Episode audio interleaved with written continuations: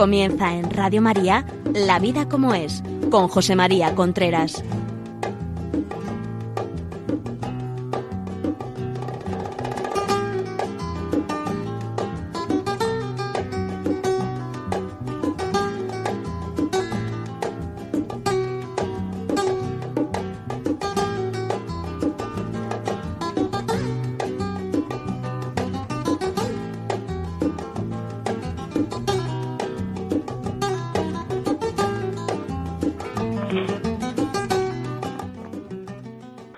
Amigos, buenos días. Aquí estamos nuevamente en La Vida como es, el primer programa del año 2021. Mm, en primer lugar, les deseo a todos feliz año. La semana pasada no tuve ocasión porque el día del programa era el Día de Reyes y ese día no hubo programa. En primer lugar, en segundo lugar, perdón, quiero decirles que hoy no podemos tener llamadas por teléfono, solo WhatsApp esto es a causa de la nieve que ha caído en Madrid, que todavía eh, hay algunas zonas de la emisora en que no están que no se puede acceder a ellas, por tanto no podemos eh, recibir las llamadas por teléfono. En cambio, sí podemos eh, recibir WhatsApp y WhatsApp de audio. Por tanto, ya desde ahora, desde ahora le pido que escriban los WhatsApp. No quiero dejarme ninguno. 668 594-383. Escriban preguntas, lo que quieran, y yo contestaré en el programa. El programa de hoy vamos a hablar del maltrato emocional, del chantaje emocional.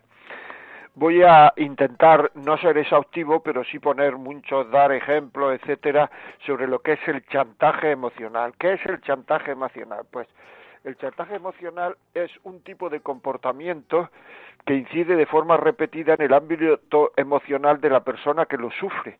Es decir, es mediante las palabras, mediante las actitudes, mediante la, mm, mi comportamiento, mi comunicación vital, mi comunicación eh, no verbal o mi comunicación mm, verbal, dejar a la otra persona mm, humillada, con complejo de culpa, es decir, con un malestar emocional, con un malestar en los sentimientos, mediante mi comportamiento, cualquiera que sea, por eso digo, eso es un tema mm, que se da muchísimo no solamente en las relaciones de pareja, sino se da en las relaciones humanas, o sea, en las relaciones humanas también quiero decir que es muy, muy, muy difícil que uno no haya sufrido un poquito de, de, digamos, de maltrato emocional, porque muchas veces este maltrato emocional está producido no por eh, incluso no voluntariamente o algunas veces incluso voluntariamente pero de forma esporádica. Está producido por la forma de ser de la de la de la persona que habla, por la forma de interpretar las cosas, por la forma de recibir la, la, la, las emociones que yo tengo, por mi mayor o menor capacidad de sensibilidad, de ser sensible, etcétera. Es decir, que no todo el, el maltrato, todo el, el, digamos, el chantaje emocional que uno recibe es voluntario. Hay veces que es que la otra persona tiene una forma de ser, etcétera. Con esto quiero decir que seamos eh, que todo lo que voy a decir probablemente todo el mundo que me oye me dice, ah, pues yo estoy sufriendo o he sufrido maltrato emocional, que tampoco es así. Es decir, que hay que, mm, que a lo mejor es eh, simplemente en las discusiones, en una forma de salir de las discusiones, de terminarlas. Todo el mundo, todo el mundo, las personas que, las que con las que convive, de alguna forma, alguna vez no han hecho eh, nos han hecho pues sufrir eso, sufrir un poco de, de, maltrato, nos dejan con mal cuerpo, nos dejan con... O sea que con esto, con toda esta entrada, lo que quiero decir es que le demos a la, al, maltrato emocional eh, la importancia que tiene, que no le demos una importancia tremenda cuando no hay nada, cuando hay sí, dárselo y hay que hablarlo, pero que muchas veces no seamos súper sensibles porque a todos nos puede nos puede pasar eso, incluso algunas veces también no solamente nos puede pasar el, quedarnos nosotros con mal cuerpo, sino incluso hay un paso más, ¿no? Que es culparnos a los otros del maltrato emocional que recibimos, ¿no? Haciéndonos preguntas mm, será que yo me lo tomo muy a pecho, pues algunas veces sí, otras a lo mejor no. Eh, tal vez si hubiera contestado de otra manera, hubiera dicho otra cosa, pues algunas veces sí, otras no. Eh, lo habré provocado yo, pues algunas veces sí, otras no. Es decir, que no nos que no nos flagelemos a nosotros mismos culpándonos. Simplemente esto son cosas, eh, que son situaciones que se dan en las relaciones humanas. Cuando estas situaciones son constantes eh, y son voluntarias por parte del que lo hace y son constantes, entonces es cuando ya se produce un maltrato emocional. Bien, ¿y dónde se produce ese maltrato emocional? Pues se puede producir en varias facetas de la vida, que ya digo que no voy a ser exhaustivo, no las voy a contar todas, no voy a hablar todo de, pero sí se puede producir, por ejemplo, eh, en un maltrato eh, dentro de la familia, un maltrato, por, por decirlo así, dentro de la estructura de la familia esto es así porque te lo digo yo y punto. Esto es una cosa que se hace mucho con los hijos y que a lo mejor algunas veces hay que hacerlo. Aquí mando yo. Pero esto también se puede hacer con la pareja. Es decir, esto es así. Estoy casado, casada o casado contigo y tengo derecho a esto. Por ejemplo, esto se hace muchísimo en las relaciones sexuales soy tu marido, generalmente es del hombre a la mujer este maltrato, soy tu marido y yo tengo derecho a esto y se obliga a tener relaciones y se obliga a tener relaciones de una manera que yo quiero tener relaciones sin tener en cuenta el sentimiento, la forma de ser, la forma de entender la sexualidad de la otra persona.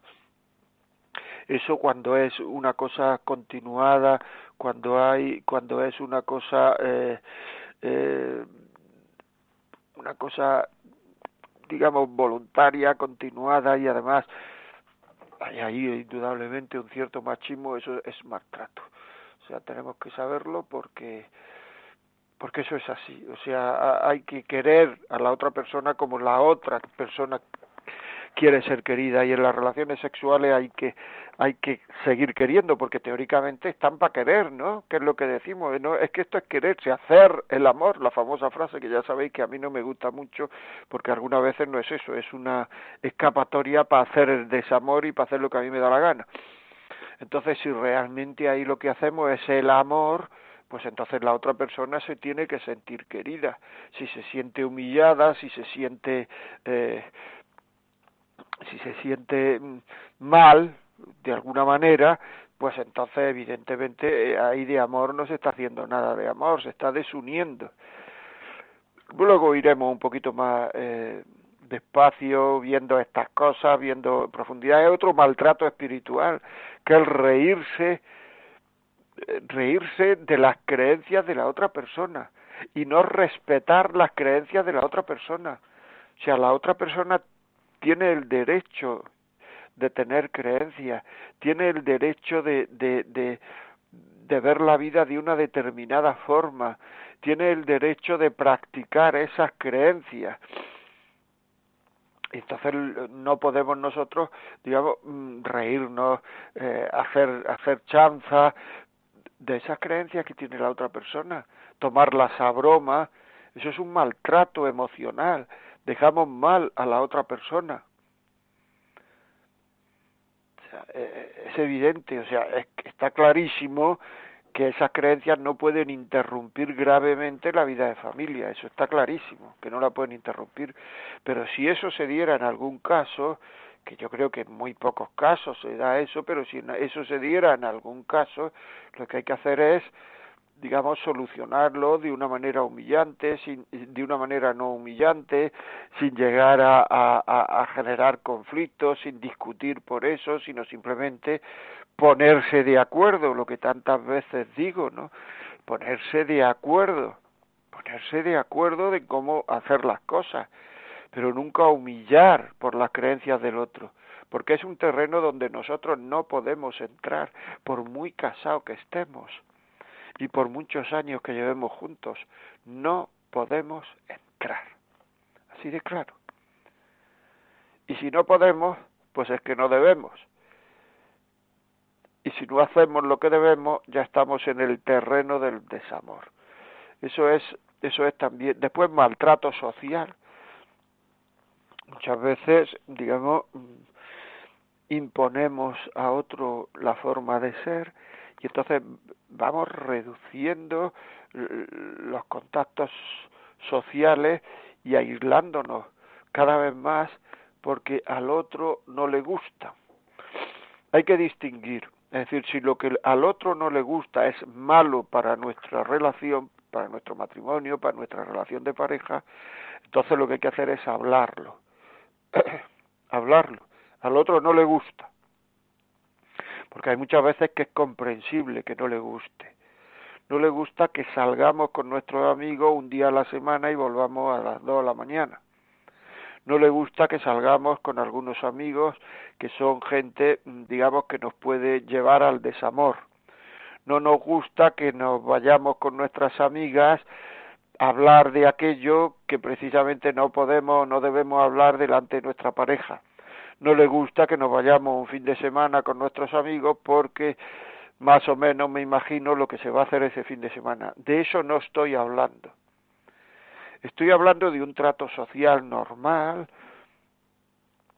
pues de que no vengan los amigos a casa, de no ir por ahí a tomar una copa con ellos, de no ir por ahí a comer con ellos, de no salir pues nosotros dos con la pareja de mis amigos, todo eso muchas veces se va por la razón que sea, porque es que tu amigo me cae mal, porque es que si vienen a casa lo ensucian, porque es que lo dejan topatas arriba, si es que no sé cuánto, en fin, a todo eso habrá que darle una solución y no coger y decir, claro, como luego quien lo limpio soy yo, como luego que quien paga el, la comida soy yo, no me da la gana gastarme esto, ir con tu amiga y con su pareja porque no me da la gana gastarme este dinero, etcétera, que lo limpio. Es decir, y entonces vamos cerrando, vamos cerrando, vamos cerrando y hacemos a la otra persona que la riqueza social que tenía sea cada vez menor.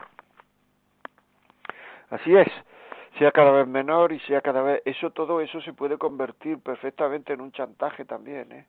es decir que llega un momento en el cual es que estamos imponiendo al otro nuestra forma de vivir la vida y no le estamos dejando la libertad que, que, debería de tener a pesar de que, de que esté casado con nosotros y todo eso, todo eso está muy bien, pero que, que oye, que, que el ser humano eh, necesita unos desahogaderos, necesita un, fin, un espacio. Y entonces ese espacio, que ahora se habla mucho de eso en las relaciones de pareja, es que no le doy el espacio que tiene o no me dan un espacio. Eso hay que tratarlo y si no lo sabemos tratar nosotros, pues hay que ir a un orientador familiar y hablar de eso y tratarlo, ¿no? Probablemente la diócesis donde, donde vivas hay orientadores familiares porque cada vez se está preocupando más la, las entidades estatales y de la iglesia, etcétera, en, estos temas y, cada vez hay más ayuda en estos temas. O sea, esto es muy, muy, muy importante. O sea, que una persona en una relación, además de que haya amor, se sienta psicológicamente a gusto. Eso es importante. O sea, ¿Qué tenemos que hacer para sentirme psicológicamente a gusto? Y cuando no estoy psicológicamente a gusto, cuando tengo temores infundados o fundados, hacer cosas que son normales, hay que preguntarse por qué y hay que hablarlo. O sea, hay que, hay que tener una paz psicológica dentro de una relación de pareja. Y muchas veces lo que hace este chantaje emocional precisamente es quitar esa paz psicológica de la relación de pareja.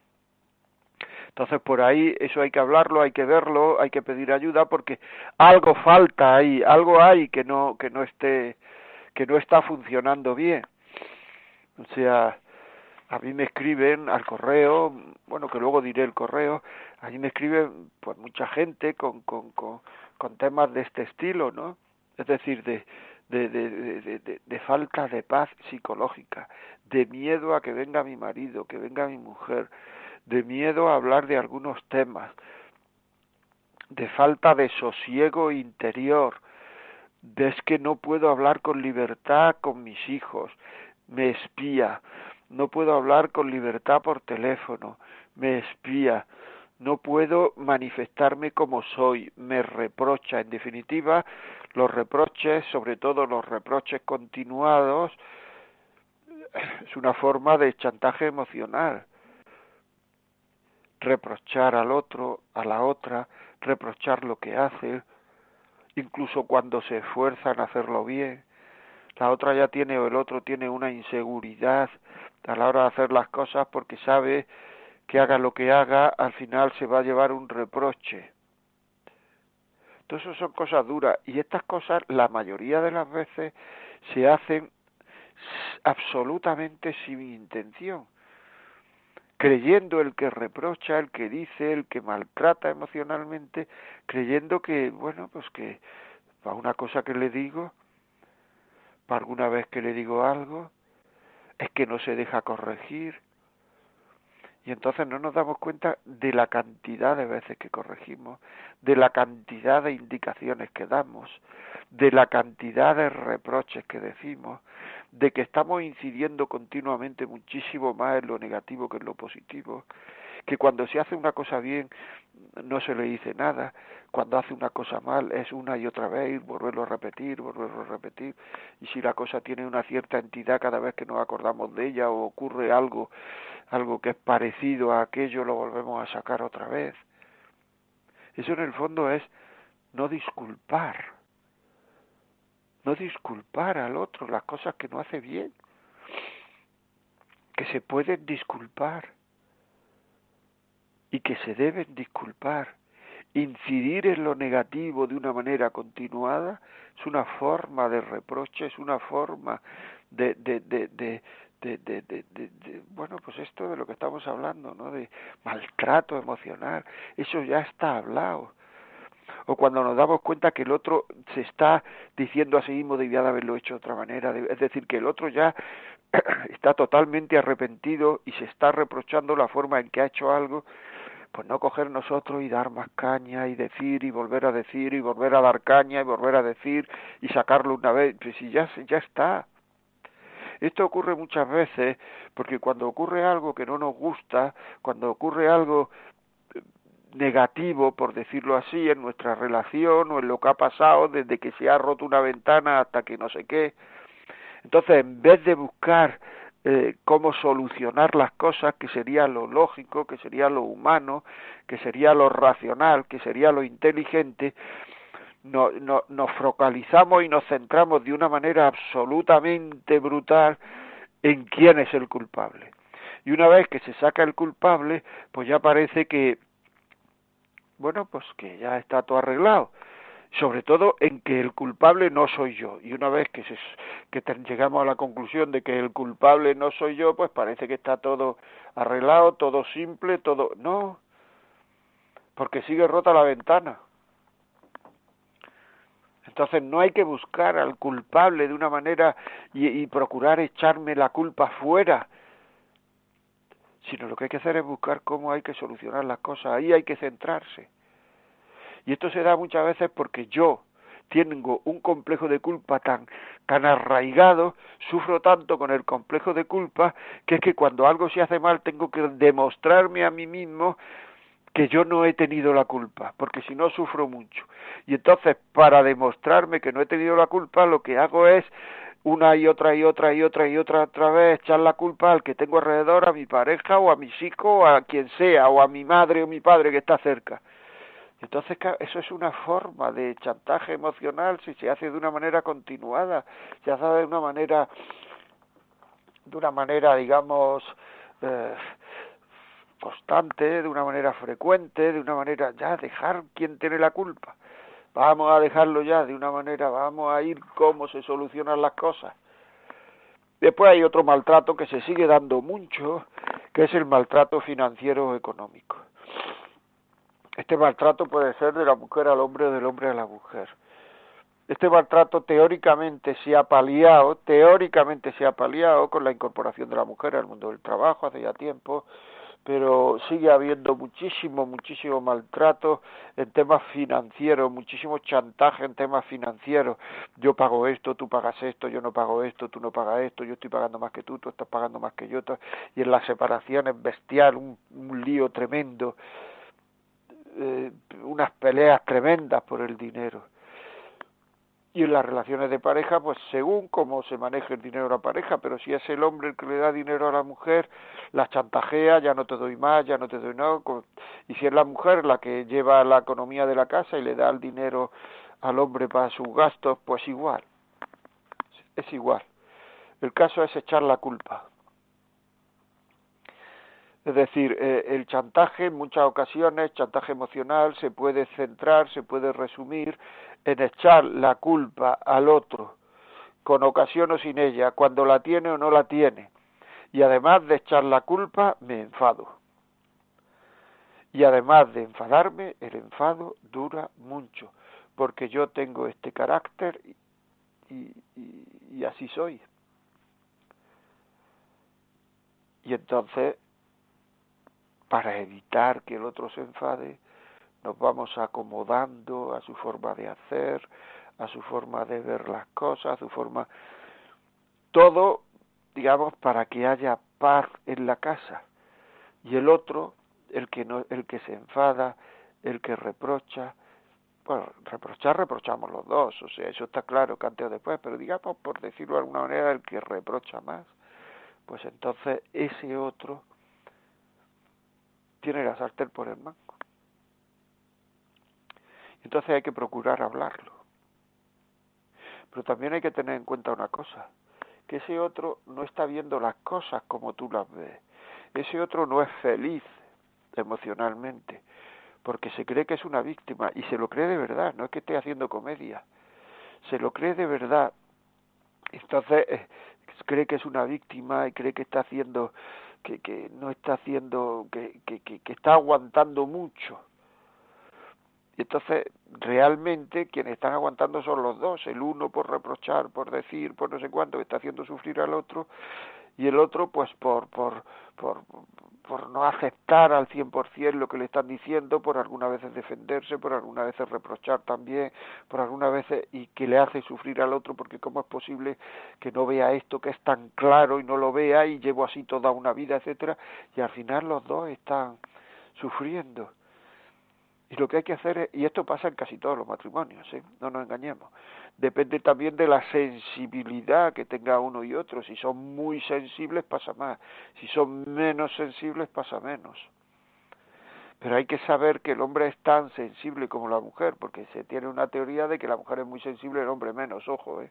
En estas cosas concretas, la sensibilidad del hombre es muy grande muchas veces y tiene más dificultades muchas veces para salir de estas situaciones.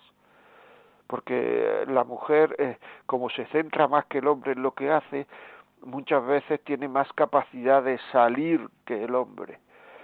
Es decir que esto hay que hablarlo, hay que hablarlo despacio, hay que hablarlo sin discutir, hay que hablarlo a lo mejor con una tercera persona que nos pueda entender o con una o con un, porque es una pena que estén los dos sufriendo en cosas que no tienen nada que ver con el amor, no tienen nada que ver con el amor, tienen que ver con la forma de ser, con la forma de interpretar las sensaciones, con la forma de interpretar los sentimientos.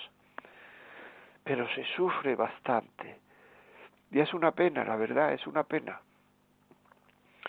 Es decir, que tenemos que, que, que, que, ver ahí, que esforzarnos, que, que, no como esto siempre se ha hecho así, pues precisamente porque esto se ha hecho así siempre, a lo mejor lo podemos hacer de, de otra manera que nos lleve a sufrir emocionalmente menos, que nos lleve a sufrir emocionalmente menos, por supuesto, y eso nos ayudará mucho, nos ayudará y, y, y podremos hacerlo y podremos y seguro que viviremos mejor, aunque siempre saldrá nuestro carácter, aunque siempre saldrá nuestra nuestra mm, forma de ser, nuestra sensibilidad, pero hay una ventaja, no le echaremos la culpa al matrimonio, no le echaremos la culpa al amor, porque el peligro de esto es echarle la culpa al amor, y no tiene nada que ver el amor con esto. tiene que ver la forma de, de, ser, la forma de responder ante el reproche, la forma de interpretar las situaciones, la forma de, mm, digamos, de, de solucionar conflictos, a lo mejor buscando rápidamente quién es el que tiene la culpa, la forma de luego interpretar la culpa, la forma de, digamos, de, de, acudir al pasado en estas situaciones y decir que llevamos así toda la vida, pues claro que llevamos así toda la vida. Es decir, interpretamos de la misma forma toda la vida estas situaciones porque nosotros somos así. Pero eso no es un desastre universal, ni eso es una cosa que, en fin, que, que sea súper terrible. O sea que hay que procurar eh, airear estas situaciones y se puede se puede llegar a y luego claro para llegar a un acuerdo luego cuando uno esté eh, en el cogollo de la situación hay que tener la suficiente presencia de ánimo la suficiente fuerza de voluntad para intentar vivir aquello a lo que hemos llegado. Porque entonces cuando nos enfademos otra vez o, no, o se nos ponga más cuerpo o estemos cansados, que muchas veces esto surge cuando uno está cansado, surge esto, pues entonces ya no hacemos caso a todo lo que hemos quedado, decimos que, que no, que son tonterías y volvemos a la situación anterior en el enfado. En el momento en que hay que aplicar aquello que hemos quedado para que no vuelva a ocurrir, pues no somos capaces y nos parece que eso que lo que y no no no podemos no podemos. Bueno vamos a ver amigos vamos a hacer una pequeña parada vamos a escuchar una canción muy bonita y después volvemos. Estamos hablando de chantajes emocionales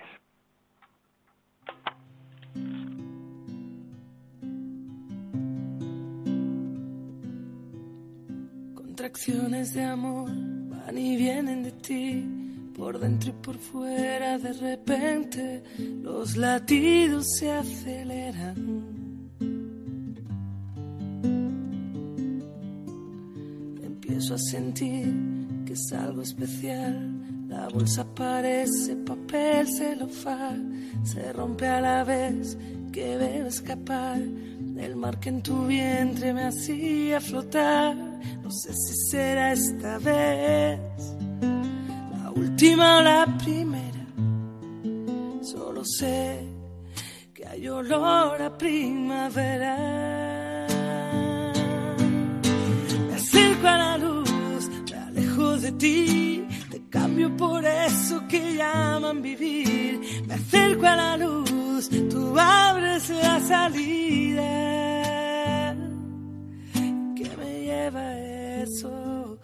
Lo que llaman vida.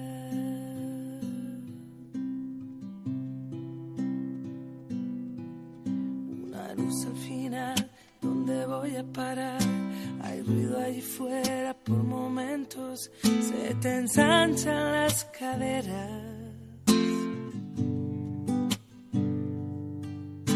Respiras y yo respiro por ti, empujas, no sé si deseo salir, me noto rodar despacio hasta el fin, más cerca, más ruido, más lejos de aquí, no sé si me voy de ti, o eres tú que me dejas, tú nerviosa y frágil, yo desnuda y dando vueltas, me acerco a la luz te cambio por eso que llaman vivir. Me acerco a la luz, tú abres la salida. Que me lleva eso a lo que llaman vida. Y después de salir, me dejan sobre ti, me hacen llorar te veo sonreír y sé que esto es algo que nunca, nunca jamás, nunca jamás volveré a repetir. Me acerco a la luz, me alejo de ti, te cambio por eso que llaman vivir. Me acerco a la luz, tú abres la salida. ¿Y qué me lleva eso a lo que llaman vida?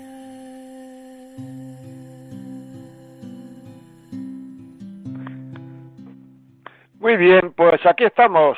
Eh, estamos en la vida como es, estamos hablando de chantajes emocionales. Es una cosa, ya digo, he dicho al principio, muy frecuente, pero que mm, hay que darle el valor que tiene. Es decir, tiene que haber voluntariedad, tiene que querer uno hacer chantaje, tiene que... Eh, es decir, que muchas veces estamos chantajeando emocionalmente a otras personas sin querer, porque somos así, es decir, no llamarle a todo, a todo chantaje emocional, no llamarle a todo chantaje emocional. Eh, mm, vamos a ver, eh, ya saben ustedes que hoy no hay teléfono, pero sí hay WhatsApp. 668-594-383. No hay teléfono porque el problema de la nieve en Madrid y tal ha afectado a la zona donde estamos y no podemos recibir llamadas, pero sí podemos recibir WhatsApp. Nos pueden escribir al 668-594-383.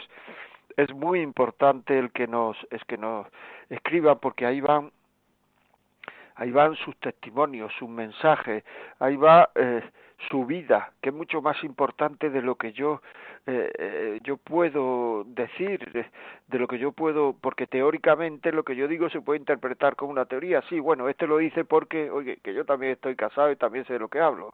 Pero bueno, o sea, puede interpretar, pero en cambio nadie va a interpretar su vida, su mensaje, lo que nos dice, lo que nadie lo va a interpretar como una teoría. También nos pueden escribir a la vida como es arroba radiomaria.es y contarnos lo que quieran. La vida como es arroba radiomaria.es. Si este programa ustedes piensan que le puede hacer interesar a alguien, pueden llamar ahora mismo, ya en este momento, al 91 822 8010 y se lo mandamos a casa. 91 822 8010 y se lo mandamos a casa.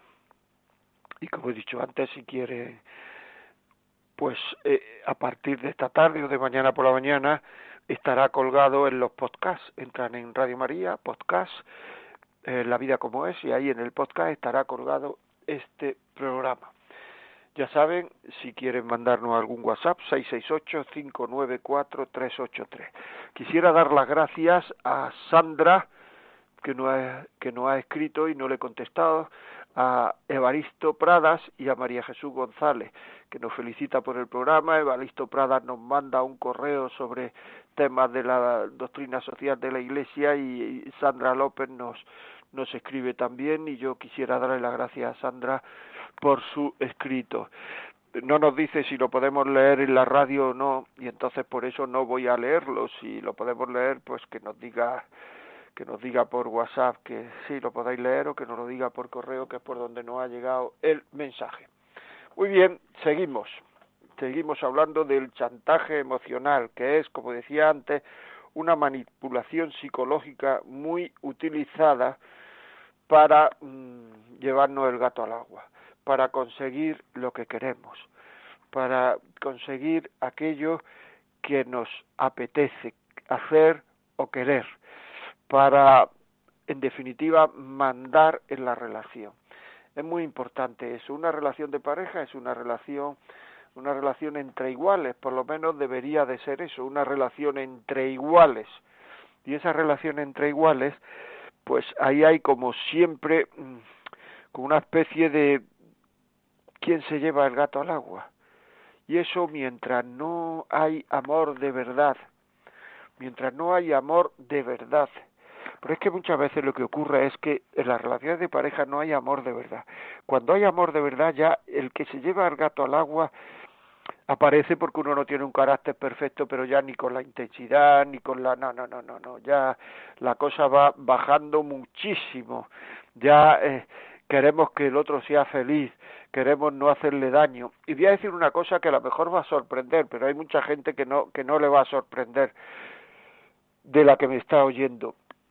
Y es que cuando hay amor de verdad, cuando se quiere de verdad, cuando se quiere a fondo, también en los amores que se pueden dejar, porque hay amor de verdad en un hijo, porque un hijo es un amor que no se puede dejar, pero por ejemplo, en los amores que se pueden dejar, por ejemplo, en el amor a Dios, en el amor a la pareja, uno puede querer a Dios y dejarlo, uno puede querer a una pareja y dejarla.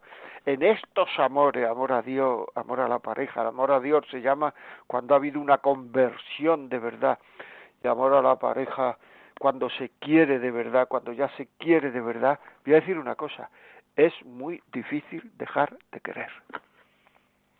Muchísimas parejas que se separan, muchísimas parejas que, que rehacen su vida y, y ya parece que están a gusto porque se han quitado una carga de encima, cuando a esto pasa una pareja, es bastante probable que no se haya empezado a querer de verdad. Que no se haya empezado a querer en serio, de verdad. Eso es muy importante. Es muy importante saberlo. Porque es que uno puede pasar, puede pasar tiempo, puede pasar horas, puede pasar días, puede pasar meses, puede pasar años creyendo que quiere y no quiere. No está queriendo de verdad. Está teniendo un sentimiento de, la manera X, está teniendo un sentimiento de la manera Y, está teniendo lo que sea, pero queriendo de verdad, no está queriendo de verdad. Y esto es importante saberlo.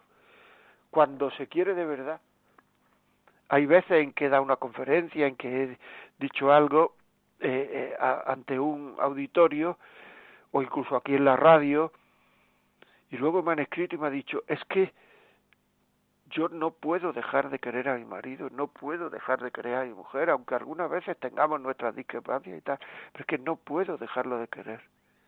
Eso es porque ha habido ya una conversión en ese amor, porque ya se ha querido a esa persona de verdad. O sea, es una cosa muy bonita cuando esto ocurre. Ha habido gente incluso que me han dicho, es que mi amor por mi mujer, por mi marido, no es de los que se pueden perder, porque yo no puedo dejar de quererlo. Bonito. Buenos días, Yolanda. ¿Nos puedes leer algún mensaje, algún WhatsApp? Muy buenos días. Nos pregunta Inmaculada desde Gran Canaria. Buenos días. Con referencia al tema de hoy, ¿el chantaje emocional viene a ser lo mismo que la dependencia emocional? Gracias por tan fantástico programa. Bueno, vamos a ver. Eh, no siempre, en algunos casos puede ser lo mismo. En algunos casos, ¿eh? no, no siempre, ¿eh? y eso hay que saberlo. O sea, no siempre. Eh, hay veces en que, en que hay una dependencia emocional, pero es porque a nosotros esa dependencia emocional que tenemos con otra persona, eso nos viene bien a los dos o sea, porque nos vamos haciendo uno, porque nos viene bien a los dos. Pero en cambio hay otras veces que no, que esa dependencia emocional es por miedo. Cuando esa dependencia emocional es por miedo, pues ya no nos viene bien, ya hay algo ahí de chantaje, ya hay algo, podemos decir, de, de sentimientos, de sensibilidad, de emoción, que no es muy sana, por decirlo así. O sea, eh, hay algo impuro en esos sentimientos, en esa dependencia. Pero cuando nos viene bien a los dos esa dependencia, bueno, es que no hay dependencia emocional. O sea, es que es una forma de, del cariño. O sea, es un tema que, que, que, que, es muy importante eso que has preguntado. Te agradezco, Inma. Más, más WhatsApp, por favor. Sí, una paisana desde Granada. Nos dice, mis padres llevan casados 50 años y mi padre maltrata emocionalmente a mi madre de todas las maneras que estáis explicando. ¿Cómo puede ayudarles para que si la vida, para que su vida sea un poco más llevadera en su ancianidad? Porque veo mucho sufrimiento en ambos. Mi padre hasta siente celos cuando la llamamos a mi madre y la pobre, cuando él sale por la puerta, me llama desesperada para contarme todo y desahogarse. Delante de él nunca dice nada. ¿Cómo puedo mediar entre los dos? Gracias. Bueno, esto es un tema muy, muy, muy interesante. Vamos a ver, si llevan 50 años, mm, Tú no sé si eres hombre o mujer, me imagino que eres una mujer, porque si tu madre te lo cuenta todo es que vas a entenderla mejor que un hijo, quizá. Me imagino que eres una mujer. Entonces, mm, yo creo que lo que hay que hacer es hablar con tu padre. Hablar con tu padre y después y verlo eso. O sea, un padre, ante lo que le dice una hija, tiene un respeto. Tiene un respeto. Es así. Hay que saberlo tiene un respeto ante lo que dice una hija. Entonces, papá, quiero hablar contigo. Prepararte muy bien la conversación. Y entonces hacerle ver eh, eh, lo que tú ves. Y además, de una manera emocionalmente fuerte, no quiere decir dando voces, sino con mucha emoción, emocionalmente fuerte, hacerle ver lo que tú ves y también darle una solución. No se trata de culpar, sino decirle los momentos en los cuales.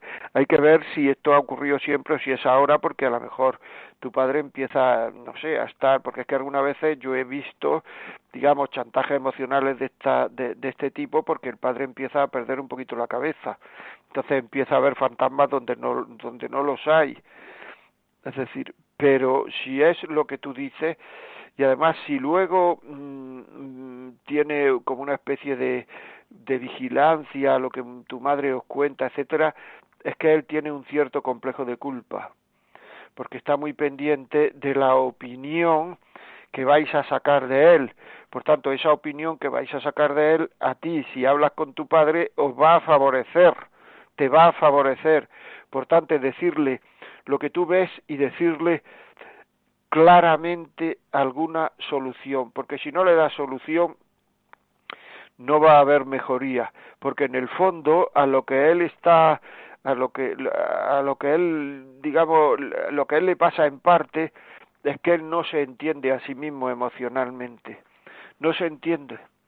Y eso es muy, muy eh, importante saberlo. Y, y, y, esto es, ¿no? O sea, yo creo que, puedes ayudar mucho a, tus padres hablando con tu padre en un momento eh, en un momento en que estáis los dos con calma. Quiero hablar contigo papá. Quiero hablar detenidamente contigo papá. Eh, incluso iros a comer iros por ahí fuera iros y, y, y tú prepararte muy bien la conversación. Puedes ayudar mucho a tus padres. Esto se da mucho lo que tú me has contado. Se da mucho. Y es por falta de inteligencia emocional, generalmente en el padre y en la madre. Algo, algo, algo puede mejorar tu madre también, que está haciendo que él no cambie de actitud. Y habla con, con detenimiento, por favor. Muchas gracias por la llamada. Paisana, muchas gracias. Bueno, eh, ¿algún WhatsApp más, por favor? Hay otro mensaje. Me gustaría saber cómo responder ante un chantaje emocional de una conocida que quiere a toda costa mi amistad, pero no es mi estilo de vida ni me gusta su compañía. Me chantajea con compartir cristianamente y la amistad de terceros de su grupo. Yo he reaccionado marcando distancias, pues creo que es una persona muy desequilibrada y tampoco tengo mucho tiempo. Tengo muchos amigos normales que nunca me exigen. Muchas gracias y me encanta su programa. Bueno, pues esto ya sabéis, eh, 668-594-383. 668-594-383. Ahí mandáis los WhatsApp, por favor. Bueno, mira, la amistad es una cosa que surge, no es una cosa que se pueda imponer. O sea, eh, la, la amistad no se puede imponer, no te la puede imponer a ti tu, tu, tu, eh, tu conocida, porque como tú dices que hay diferencias, que es una cosa que surge ni cristianamente ni no cristianamente, o sea, es decir, la amistad surge. Entonces uno se puede llevar bien una persona y además compartir sus ideas cristianas, etcétera, pero no tener una amistad profunda, sino simplemente ser tener conocimiento uno del otro, ser conocidos, ser conocido, ser muy conocidos, pero no ser amigos. ¿Por qué? Porque la amistad surge. Así de claro. La amistad no se impone. Entonces, eso es así. Yo te recomendaría que sigas eh, con tu amiga hablándole con normalidad, hablándole tal, y si, y si te alguna vez te dice eso, pues decirle, bueno, pues ya nos tratamos así, ¿no? Es que yo soy así, tú eres así, ya está. Es decir, no darle mayor importancia, no entrar al trapo, sino simplemente pues tratarla con normalidad y, y ya está, y no hay más, ¿no? O sea, no se puede tampoco utilizar el cristianismo para para, digamos, tener amistades, es decir, la amistad surge, y si es un ambiente cristiano, pues surgirá la amistad. Eso no quiere decir que donde haya, donde no haya amistad haya rechazo, no tiene por qué haber rechazo.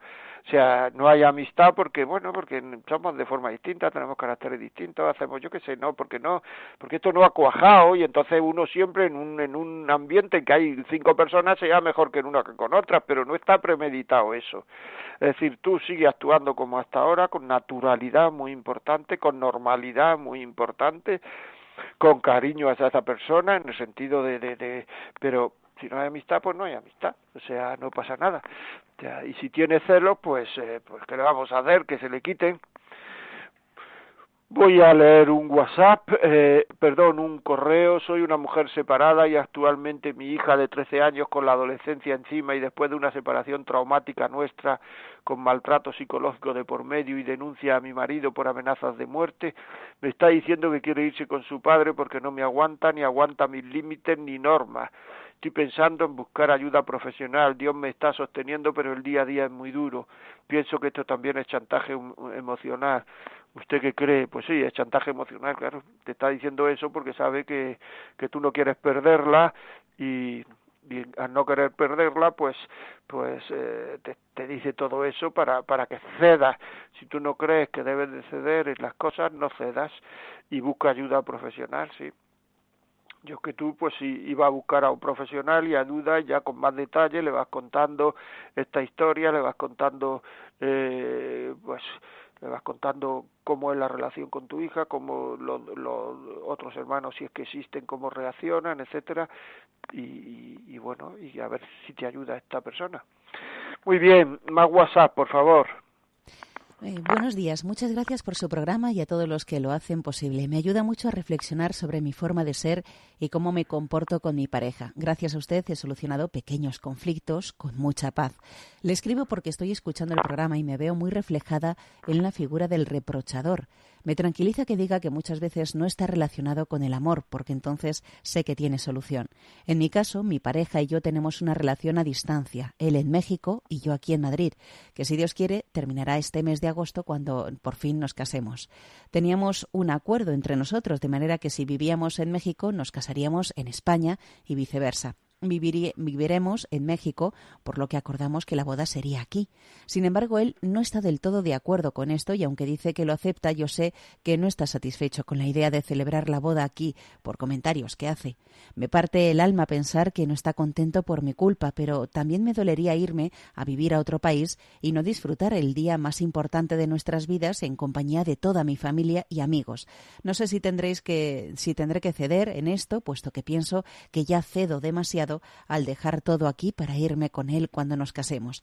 Me gustaría saber su opinión y no me gustaría empezar mi matrimonio con reproches. Gracias. Bueno, pues no sé, la verdad es que yo una opinión conozco muy poco a tu novio, conozco muy poco a ti, no sé dar, hombre, me parece, a mí me parece que lo que estás diciendo es lógico. Es decir, si vais a vivir allí, casaros aquí, pues si eso es lo que habéis quedado, pues es lógico. Eh, no sé si, si cómo va el noviazgo, no sé si estáis muy seguros en el noviazgo o a lo mejor, en fin, yo no quiero meter baja en eso, no quiero meter, eh, digamos, pero bueno, esto se trata de hablarlo detenidamente, a ver hasta hasta dónde él está dispuesto a ceder en casarse aquí, si realmente lo hace como una cosa absolutamente, eh, digamos, eh, absolutamente invariable que él quiere casarse en México y bajo ninguna razón eh, quiere casarse aquí, habrá que ver por qué eso y, y profundizar un poquito más, porque si una persona está dispuesta a casarse con otra y está súper ilusionada con eso, etcétera, pues a lo mejor estaría dispuesto a, a, a, casarse aquí sin tanto forcejeo, en fin, no sé, habrá que verlo, habrá que verlo. No te sé dar, tendría que conocer a tu novio para dar una opinión y sería poco profesional que yo me dedicara ahora a dar opiniones sin eh, sin ser muy mm, no sería muy profesional por mi parte. Muchísimas gracias. Más WhatsApp, Yolanda, por favor. Hola, me gustaría que dijera cómo conseguir que vuelva una hija a su padre, que está manipulada emocionalmente por su madre. Es que en esta sociedad es muy difícil que ayuden a un padre, pues es muy difícil demostrar que lo están maltratando psicológicamente. Muchas gracias.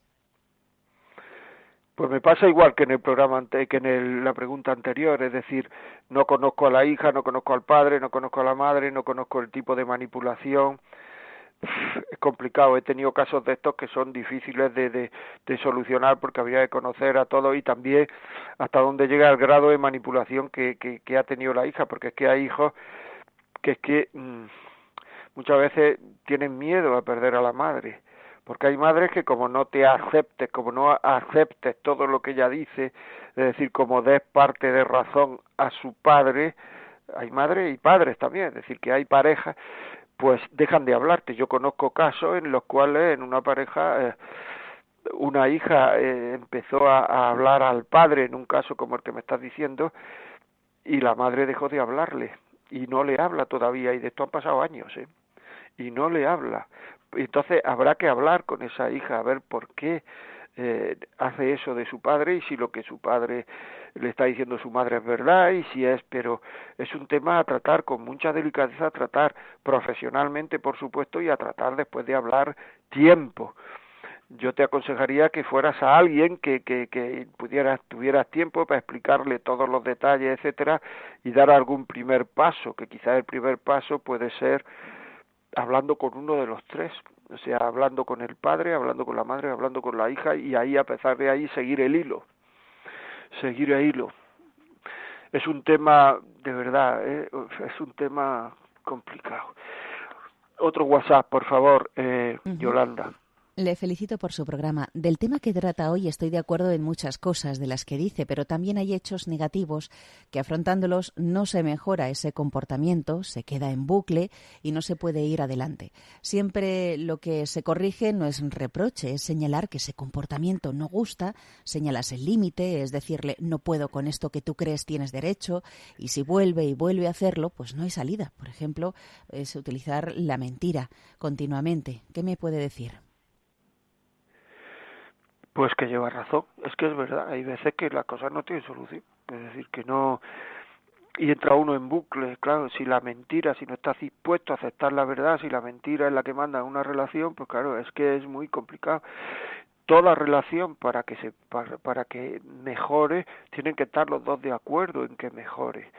Si uno no está de acuerdo, de todas formas quería hacer un inciso. Hay que saber también la forma en que se ha corregido. Eso es muy importante. Hay veces que no se solucionan las cosas porque se corrige malamente.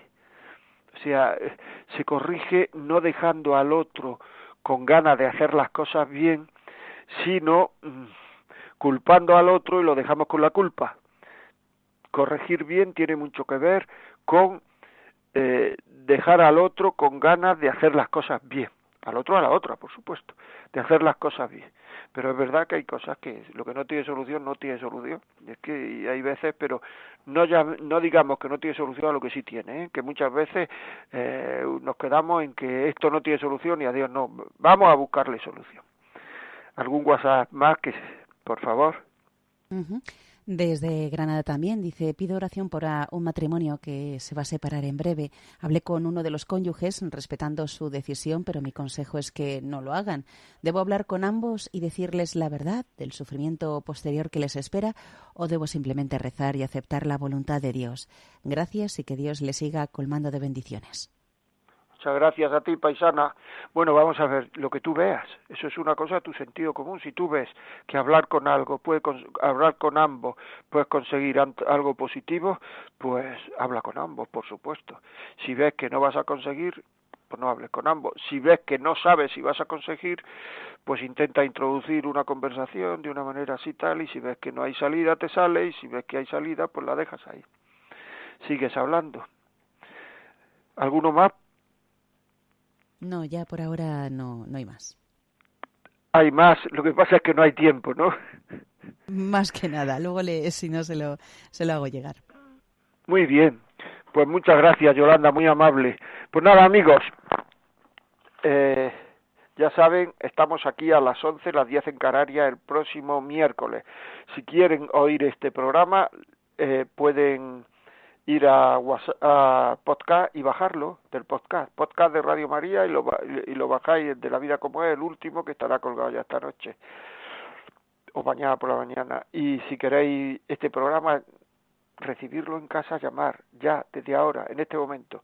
91 822 80 10 91 822 80 10 si queréis escribirnos algo y que yo conteste vía vía correo la vida como es arroba radiomaria.es pues nada, que tengan un feliz año, como lo he dicho al principio, es el primer programa del año y que se cuiden hasta el próximo miércoles a las 11 de la mañana, a las 10 en Canarias. Un saludo.